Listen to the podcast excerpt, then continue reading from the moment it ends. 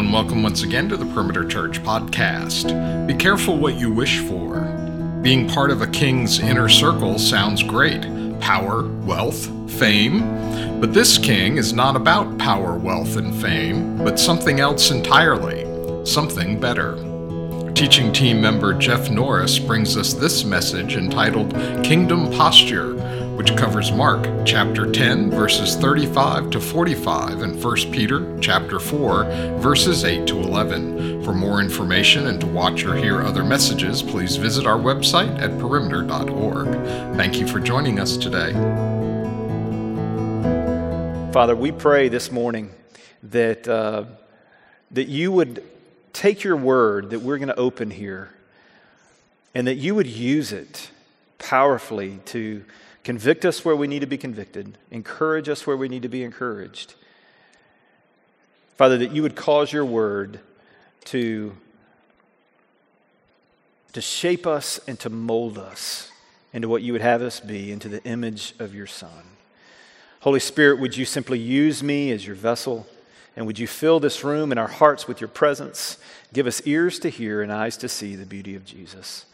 We pray all for your glory. In Jesus' name. Amen. Little quick orientation as to where we are, where we're headed. We just finished last week with a four week series on uh, Habakkuk. If you missed any of those, I would strongly encourage you to go back, listen to those on the podcast. This week, I'll be doing uh, kind of a standalone sermon, not a part of a series, kind of towards this whole idea of service. What does it look like for the Christian to serve in a way that glorifies God, and why should we do that? Next week, Caleb will do a standalone sermon as well. And then the week after that, two weeks from today, Randy will be back with us and he'll begin a series, a six week series, walking through Romans 8. And uh, you'll want to make sure that you're here for all of that. And uh, going to be a great series, the Roman series coming up here in a couple weeks. Let me ask you a question. A question that I have thought about as I've prepared this week and I'll set it up first before, that, before I ask the actual question. But here, here's the scenario. Let's imagine that, uh, that Jesus is here physically among us now. Now, we believe that Christ is here spiritually. If you're a follower of Christ, He is in you, he, His Spirit dwells within you, and so He's here. But I mean physically. And what I mean is, imagine that He never came the first time 2,000 years ago, and that His first coming to dwell among His people and walk among His people is now. And his Galilee, so to speak, the, the place where most of his ministry took place and where he, where he walked among us primarily, is not in Israel, but it's Atlanta and the greater Atlanta area. And we find ourselves following, literally walking and going where Jesus is walking and going. Now, here's the question if that were true, if that were the case, would you like him? You may go, Can he ask that? Is that okay to ask in church? Would you like him? And, and, and let me be specific. If you began to go where he would want to go, if you began to, wherever he was going, to talk to the people that he would want to talk to, in other words, if you were going to be about what he's about, would you, would you like him? Because here's the thing Jesus was, the Jesus who walked among us was astoundingly and uncomfortably displaced and countercultural. And so we consider this question of if we walked and followed him everywhere he went, if we, if we wanted to go where he wanted to go, and these kind of things, would it blow up our lives? Would it mess up how we do life? In other words, the, another question that, that pierces my own heart is this How much would following Jesus disrupt my life right now? As I follow the Jesus of the Bible, not the Jesus of the culture, or the Jesus that actually is and was, or the Jesus of my making and my shaping according to my levels of comfort and ease, would following Jesus literally would it disrupt? Would it change? Would it rock my world?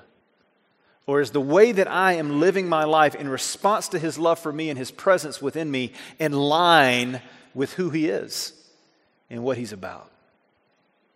Because I'm convinced of this. Ultimately, uh, left unto ourselves, I mean, like uh, totally and completely apart from the grace of God, the love of God, the mercy of God, doing any work within us, just left completely unto ourselves, fully in the sin that we were born into. Uh, here's what's true of us we are a people who will continually clamor for power, prestige, and self glory. That's who we are. And we, we will clamor for power and prestige and self glory, and it'll all be centered around the primary question what's in it for me? How is this going to benefit me? What we're going to see in this text, we're going to see that that's true of us in the text that we're going to look at, but what we're also going to see is that when we are undone by the grace of God, then we begin to not be those people. We begin to shift and actually become a people who clamor for service and sacrifice and the glory of God. Left unto myself, power, prestige, self glory.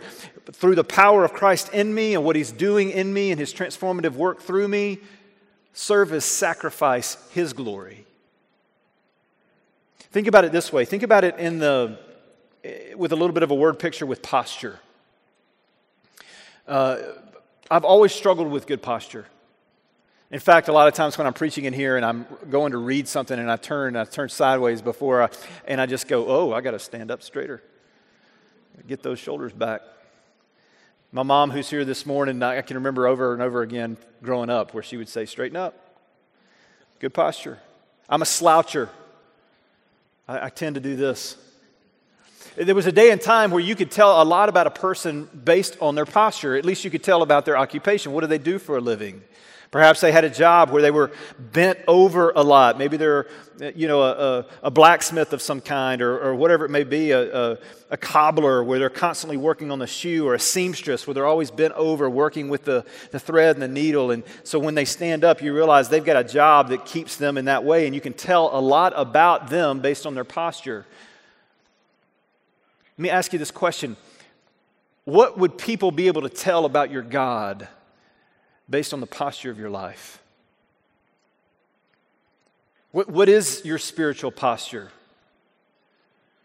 How do we carry ourselves in such a way that where people can see deep, awe inspiring things about our God because of how we posture ourselves, both in the church and in outside the church, in the way of service and sacrifice?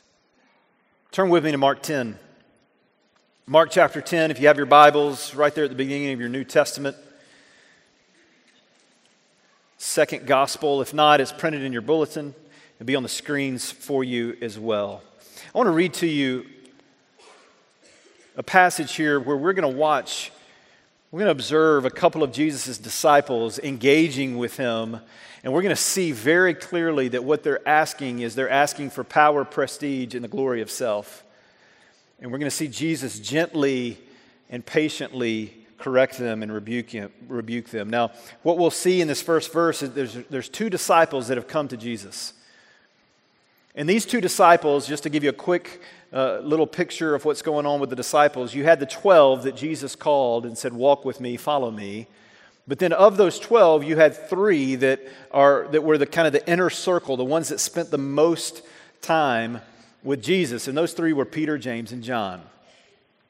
Now, what we'll see here as I begin to read in a moment that it's James and John who come and ask a question that ultimately we'll see was really out of place. And it's, it's surprising to me that of the three, Peter, James, and John, that it wasn't Peter who came and asked first. Because if you're familiar with the, the disciples in the scriptures, Peter was the one that was typically the loudmouth.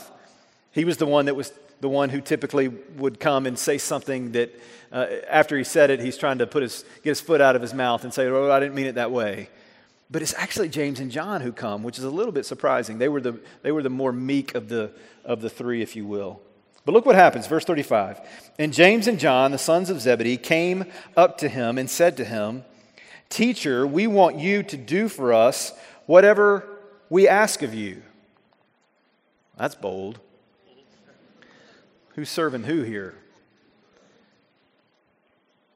And he said to them, What do you want me to do for you? As if he didn't know. And they said to him, Grant us to sit one at your right hand and one at your left in your glory. Now you have to understand, they're asking this question because they are still operating under the mindset that what Jesus has come to do in his first coming, and when he came 2,000 years ago, was to come in and deliver God's people, the Hebrew people, the Jews, from the oppression of the Romans.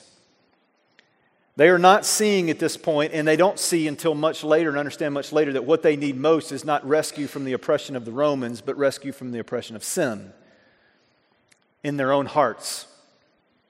They think the problem is out there, and so they are still thinking that Jesus has come in to kick some tail to go into Jerusalem and to eradicate the rule of the Romans and to set up his kingdom in Jerusalem now. And so they're asking for this, this place that once you do that, Jesus, whenever you go in and do that, we want to sit to your right and left. And remember, uh, really what they're saying, we'd like to have power and prestige and self glory with you in your glory.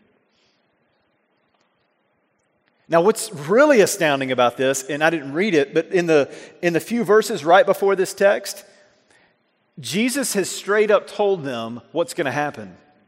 He has said to them, We're going to Jerusalem, and the Son of Man will be delivered over to the chief priests and the scribes, and they will condemn him to death and deliver him over to the Gentiles. They will mock him and spit on him and flog him and kill him.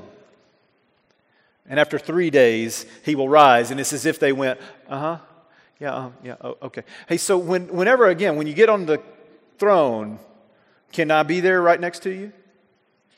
They didn't even hear what Jesus is saying about the suffering that's going to come first to the Savior and then to his people because of their identification with him. They're not hearing that the nature of the kingdom of God is one of service and sacrifice, not power and prestige. Look what happens. Verse 38 Jesus said to them, You do not know what you are asking. Are you able to drink the cup that I drink, or to be baptized with the baptism with, with which I am baptized? In other words, he's saying, Look, you, you don't know what you're saying. Like, I just told you what's going to happen to me. It's not going to be pretty, but it's going to be necessary to rescue you from what your greatest need is. Are you sure you know what you're asking? And are you able to share in that? Are you able to suffer and to, to, to be uh, devoted to a life of service in the kingdom of God and of sacrifice in the kingdom of God in, in, in, the, in the same vein, in the same way that I, your Savior, am, am going to model for you? And their answer is, Yep, we're ready. They don't get it. Their answer is, Yes, we are able. Now, this makes me laugh. I don't know if it should. Maybe my humor is twisted, but it reminds me of many times as a father where my kids have asked for something and they have no idea what they're asking for. And you try to say, hey, you realize what you're getting into here? One memory in particular comes to mind when uh, my son, our oldest, Samuel, he's 15 now, he was probably maybe seven or eight at the time. We're at a restaurant and I'm eating hot wings. And they're hot. And he's sitting next to me and he says, Dad, I want some of those. Son, they're going to be hot. You sure? I'm sure. I, I want you to understand are you able to, to eat these because they're going to they're to make your mouth really hot and you're probably going to wish you had not done it. Are you sure you're ready to get into this? I'm sure, I'm ready.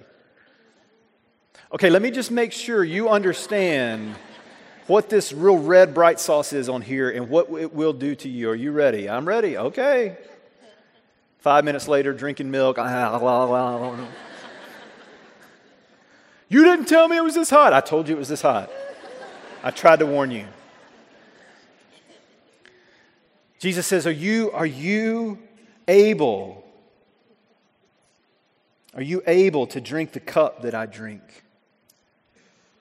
And very naively and very ignorantly, James and John say, Yep, we just want that power, prestige, and self glory. Sign us up. Verse 39 And they said to him, We are able. And Jesus said to them, The cup that I drink, you will drink. And with the baptism with which I am baptized, you will be baptized. He's saying, Look, just so you know, even though you don't understand now, you will experience service and sacrifice of the kingdom in the kingdom of God as you identify yourself with me.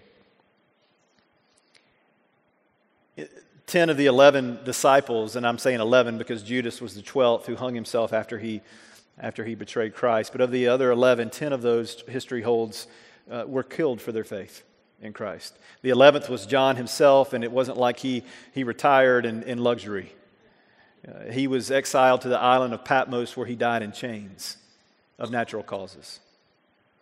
And so Jesus is saying, This will come, and you will understand one day that your identification with me is not towards power, prestige, and self glory. It's actually towards service and sacrifice to the glory of God. And it's in our attempts and our longing to glorify God that we actually experience the deepest satisfaction in our own hearts.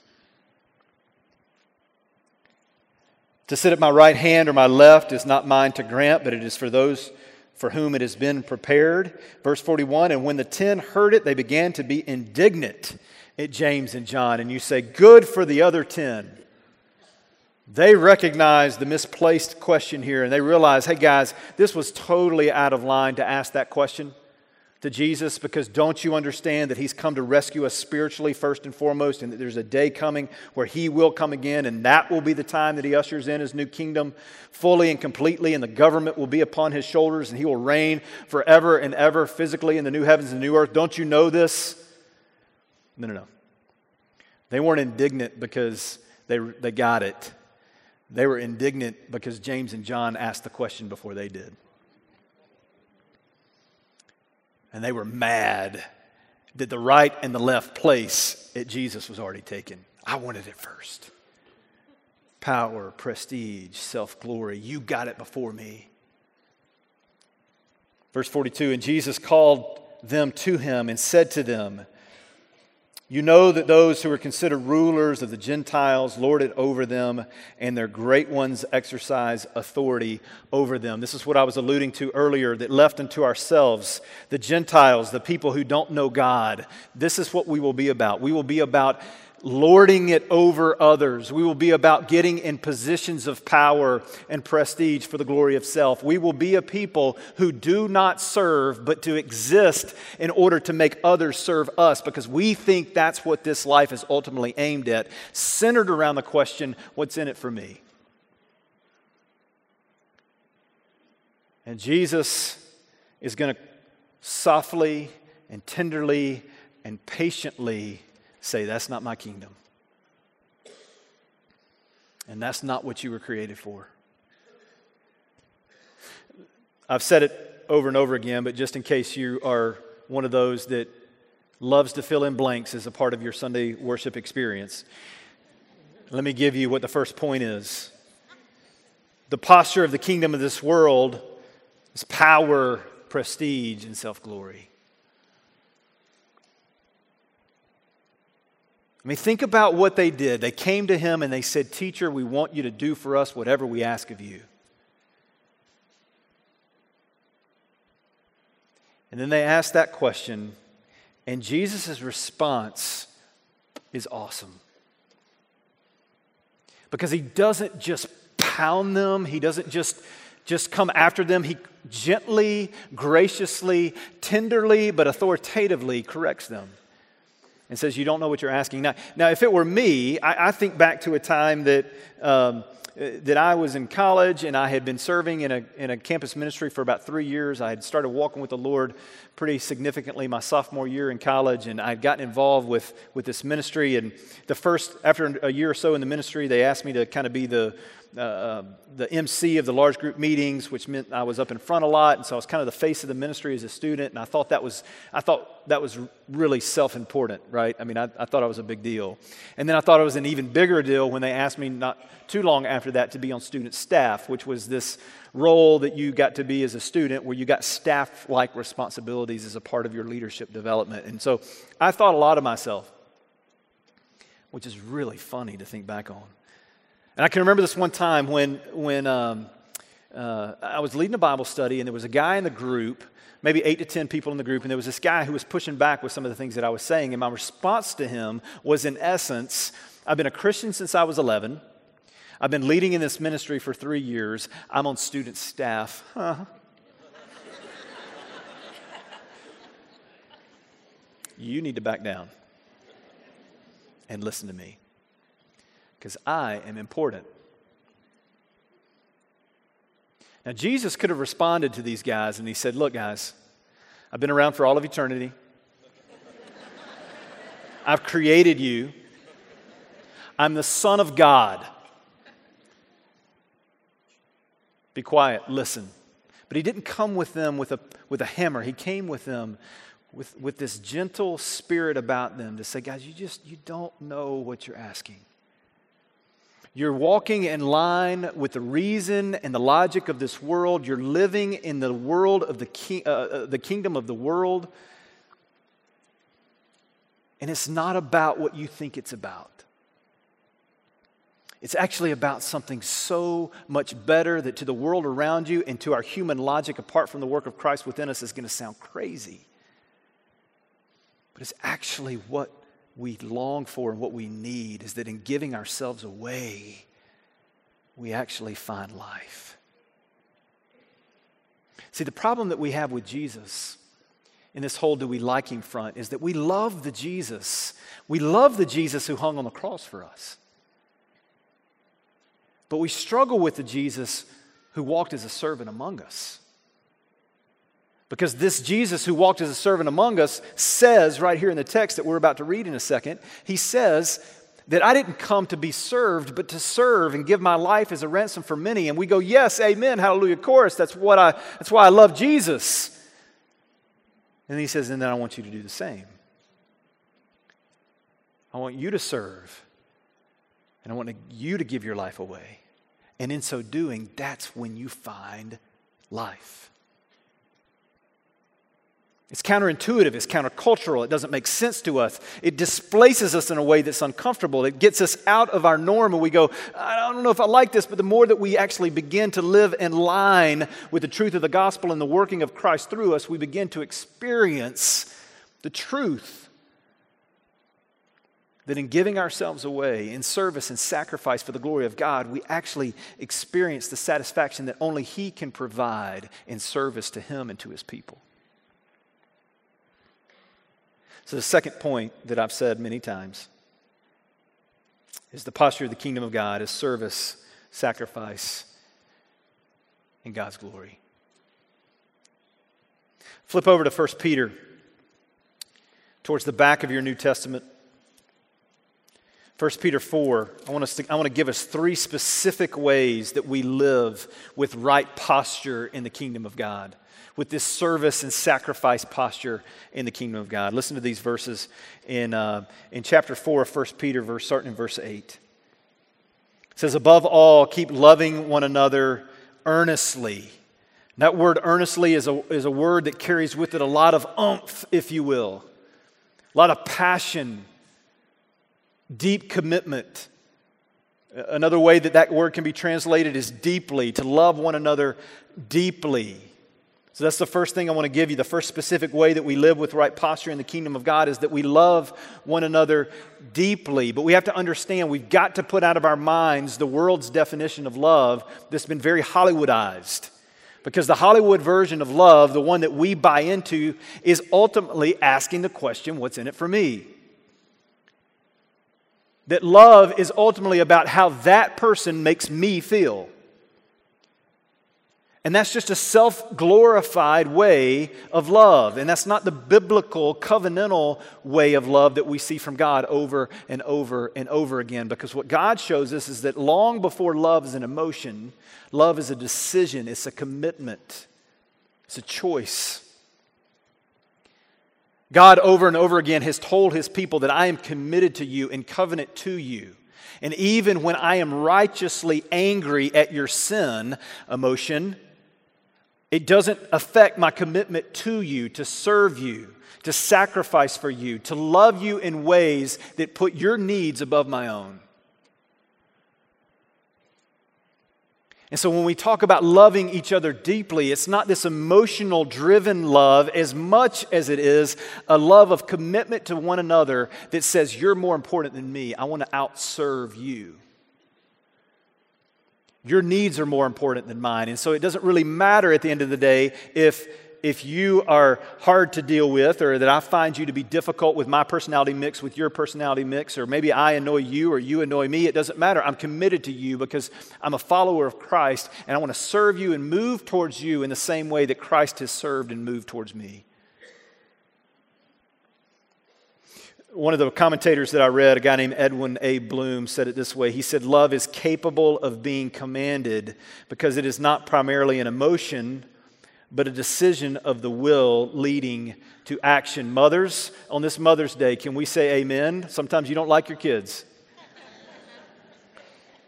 Sometimes you don't feel this deep emotion of love for your child who will not obey you and will not listen, but you say, I'm committed to this one.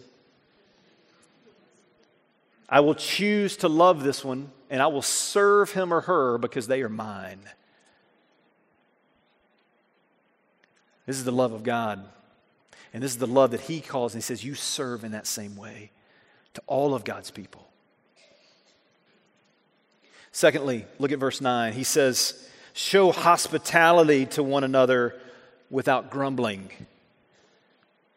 This is one of those verses where you love the first part and you go, Why'd you have to throw that in at the end? Show hospitality. That word hospitality, the second thing I want to give you is kind of this idea of welcoming guests gladly. Hospitality is throwing our arms open and saying, You are welcome here. And it's not just guests. The, the connotation of this word is used in the New Testament is, is actually strangers. It's not just people we know, it's people we don't know. And it's not just welcoming them into the church. The connotation in the New Testament was you're welcoming them into your home.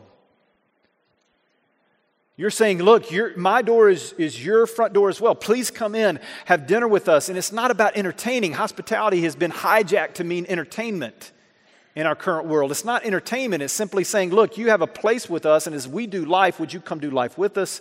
And you are welcome at our table, and the food may not be good, and I'm going to put out paper plates.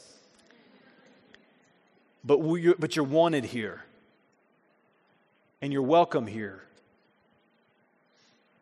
May we be a church that continues to be hospitable. I love this church because I, I see all the time the hospitality of this church, the welcoming of the stranger, the, the glad welcome of a guest. Just yesterday, I was, in, I was able to invite two of my neighbors to church. And one of the reasons I'm so bold in asking neighbors to church, and that made me sound like great and wonderful. I'm so bold. It was just like it was easy. They were there and they asked me what I did, and then I said, hey, why don't you come? It was not hard. But but one of the reasons, without hesitation, that I invite people to church is because I know that when they come, they will be welcomed by a church that is incredibly hospitable. Well done, Perimeter Church. I've seen it happen over and over and over again. Lastly, verse 10 steward our gifts excellently Look at verse 10. It says this As each has received a gift, use it to serve one another as good stewards. I'm using this language excellent because good stewards there is kind of pointing to this idea of excellency. That when you became a Christian, if you're a follower of Christ, upon that surrender of, of life to Jesus by faith, you receive the Holy Spirit. And with the receiving of God's Spirit within you, you are given spiritual gifts to use and to serve in the kingdom of God for the edification and for the building up of his bride, the church. And so we want to help you. If you don't know what your spiritual gifts are, please come talk to us and say, I want to know what my gifts are. I've never really understood that. And we want to help you find what is your spiritual gift. Maybe it's teaching, maybe it's serving, a gift of service, maybe it's a gift of mercy, maybe it's the gift of encouragement, the gift of prayer and intercession, the gift of administration, whatever it may be. God has given his people all these gifts to use together that corporately build up the church, and we want to do that excellently. We see that happening in the church, and we dream of how it can be true all the more. But ultimately, why do we do this? Why, why, why do we preach a sermon on service? Let me give you a, a few reasons. The first is this the first is because the gospel compels us to do so. It's, it's what the gospel of Jesus Christ does in us. When we begin to consider the way, the unthinkable way, the immeasurable way in which He has loved us and served us and sacrificed for us on the cross, when we consider that we were the ones that deserved the just wrath of God because we were the ones who rejected God. Yet Jesus, who never rejected him from eternity past to eternity future, who has never done anything wrong, who's perfectly holy, came upon and walked upon us and did for us what we couldn't do, perfectly obeying God, and then went to the cross in our place. And the only man who ever walked the face of the earth who didn't deserve the wrath of God got it in our place. That service and sacrifice immeasurable. And when we consider the gospel, of the sacrifice of Christ in our place, then He then compels us as He lives through us to do and be the very same. Let me give it to you this way. I want you to think about it maybe in a more of a word picture or, or, or visual. If you've ever been to a really good concert, I don't mean like one of those where it's kind of like live music and you're having dinner and you're kind of talking, and then every now and then you're like, oh, it's a pretty good song. And then you keep talking. I'm talking about a concert that's your jam, it's your music and you've maybe even paid high dollar to be at this concert because you love this band or this artist so much. Like for me, I'll just give you some examples of like kind of a my that would be for me some of the concerts I went to back in the day were, you know, Dave Matthews, John Mayer, don't judge me. Um, Vertical Horizon, you, know, you can tell I'm a 90s college kid, right? Uh, Pat McGee Band, Doobie Brothers, Allman Brothers, basically kind of these, these uh, um, these jam bands that, that you just you get there and for me uh, you go to these concerts and when that music whatever your music is whatever that, that just floats your boat when that music gets in you when that groove gets in you you don't sit there. If you do i don't understand you but you don't sit there. You, you start moving you get up and maybe you go crazy. I'm not one of those. Maybe you're, you're, you're one of the people that at a concert you're like, hey, just please stay in your seat. And you're all over the place. But for me, it was more of the, you know, the, uh, the white guy frat dance, you know, where you're just kind of doing this number. right? But I got to move. I keep it tight, you know. I don't want to mess with you. I don't want to, but it's just right in here. You get the head bob going. But that groove gets in you. That music gets in you and you have to move because you go, this is good. This is what it's all about. This is what I, this is my music. When, when Christ gets into us, when His nature gets into us, when He compels us and changes us with His transformative work, and from the inside out, we are becoming new people, we begin to move in ways that we go, I can't help it. This is just who I am now. Before I saw it as all about me, what's in it for me, uh, power, prestige, self glory, but Christ is doing something to where I actually want to serve, and it's not always easy, but I'm committed to it, and I want to sacrifice. I want to give my life away because I've experienced time and time again that when I give my life away for the one who gave his life away, I find life. And it's glorious. And we say, I want to serve. I want to be like Jesus because he is incredible. And so we do it in the church and we do it outside of the church. And in the church, we break the status quo. I dream of Perimeter being a place that breaks the status quo. Here's the status quo study after study after study has shown that in virtually every church in the United States, that if you go in and you begin to survey who serves in this church, it's 15 to 20% of the people. And 80 to 85% of the people come as consumers. And we love you. If you consume, it's okay. I'm just saying that's, what's, that's what the reality is. And the mentality of most churchgoers is I'm going to come and I'm going to take for me. What's in it for me? But of those 10 to 15 to 20% that they, they begin to understand that, yes, I want to be fed the Word of God, but this is a place where I go to serve. And so that Perimeter Church would be a place where people come through these doors and they go, virtually everyone here is serving. This is crazy. Who are these people and what is this about? And you get to say, it's, it's Jesus.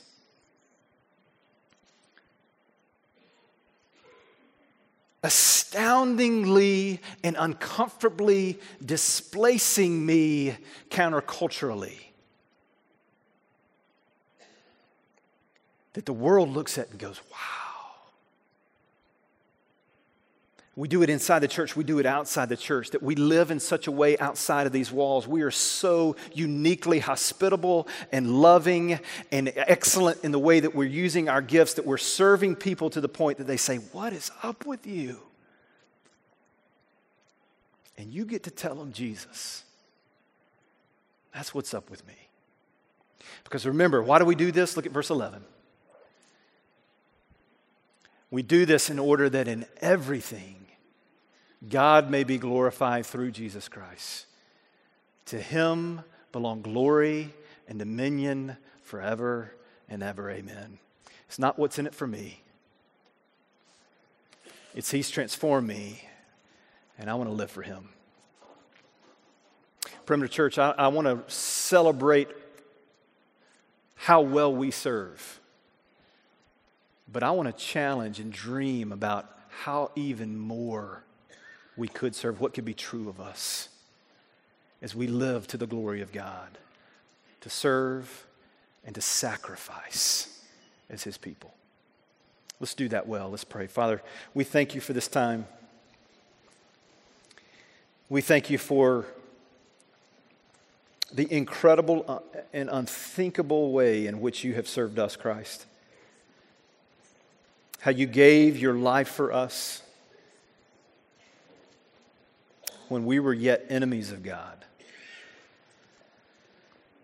You have served and sacrificed for us, and we pray, God, that because of your spirit within those of us who follow you, that you would compel us and lead us to, to serve and to sacrifice in the same way.